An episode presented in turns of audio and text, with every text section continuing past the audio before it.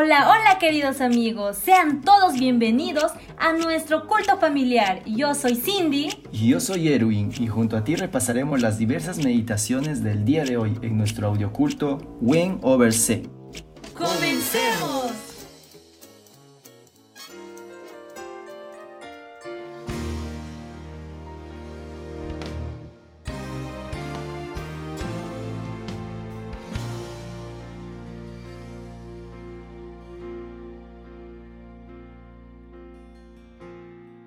Primera Corintios 12. No quiero, hermanos, que ignoréis acerca de los dones espirituales. Sabéis que cuando erais gentiles, se os extraviaba llevándoos como se os llevaba a los ídolos mudos.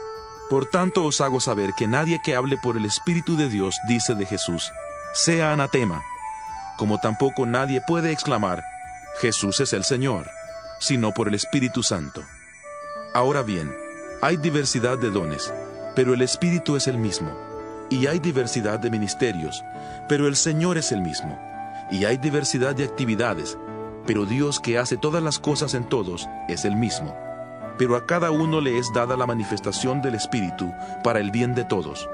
Porque a uno es dada por el Espíritu palabra de sabiduría, a otro palabra de conocimiento según el mismo Espíritu, a otro fe por el mismo Espíritu, y a otro dones de sanidades por el mismo Espíritu a otro el hacer milagros, a otro profecía, a otro discernimiento de espíritus, a otro diversos géneros de lenguas y a otro interpretación de lenguas. Pero todas estas cosas las hace uno y el mismo espíritu, repartiendo a cada uno en particular como él quiere. Porque así como el cuerpo es uno y tiene muchos miembros, pero todos los miembros del cuerpo siendo muchos son un solo cuerpo, así también Cristo porque por un solo espíritu fuimos todos bautizados en un cuerpo, tanto judíos como griegos, tanto esclavos como libres, y a todos se nos dio a beber de un mismo espíritu. Además, el cuerpo no es un solo miembro, sino muchos. Si dijera el pie, como no soy mano, no soy del cuerpo, ¿por eso no sería del cuerpo? Y si dijera la oreja, porque no soy ojo, no soy del cuerpo, ¿por eso no sería del cuerpo? Si todo el cuerpo fuera ojo, ¿dónde estaría el oído? Si todo fuera oído, ¿dónde estaría el olfato? Pero ahora Dios ha colocado cada uno de los miembros en el cuerpo como Él quiso.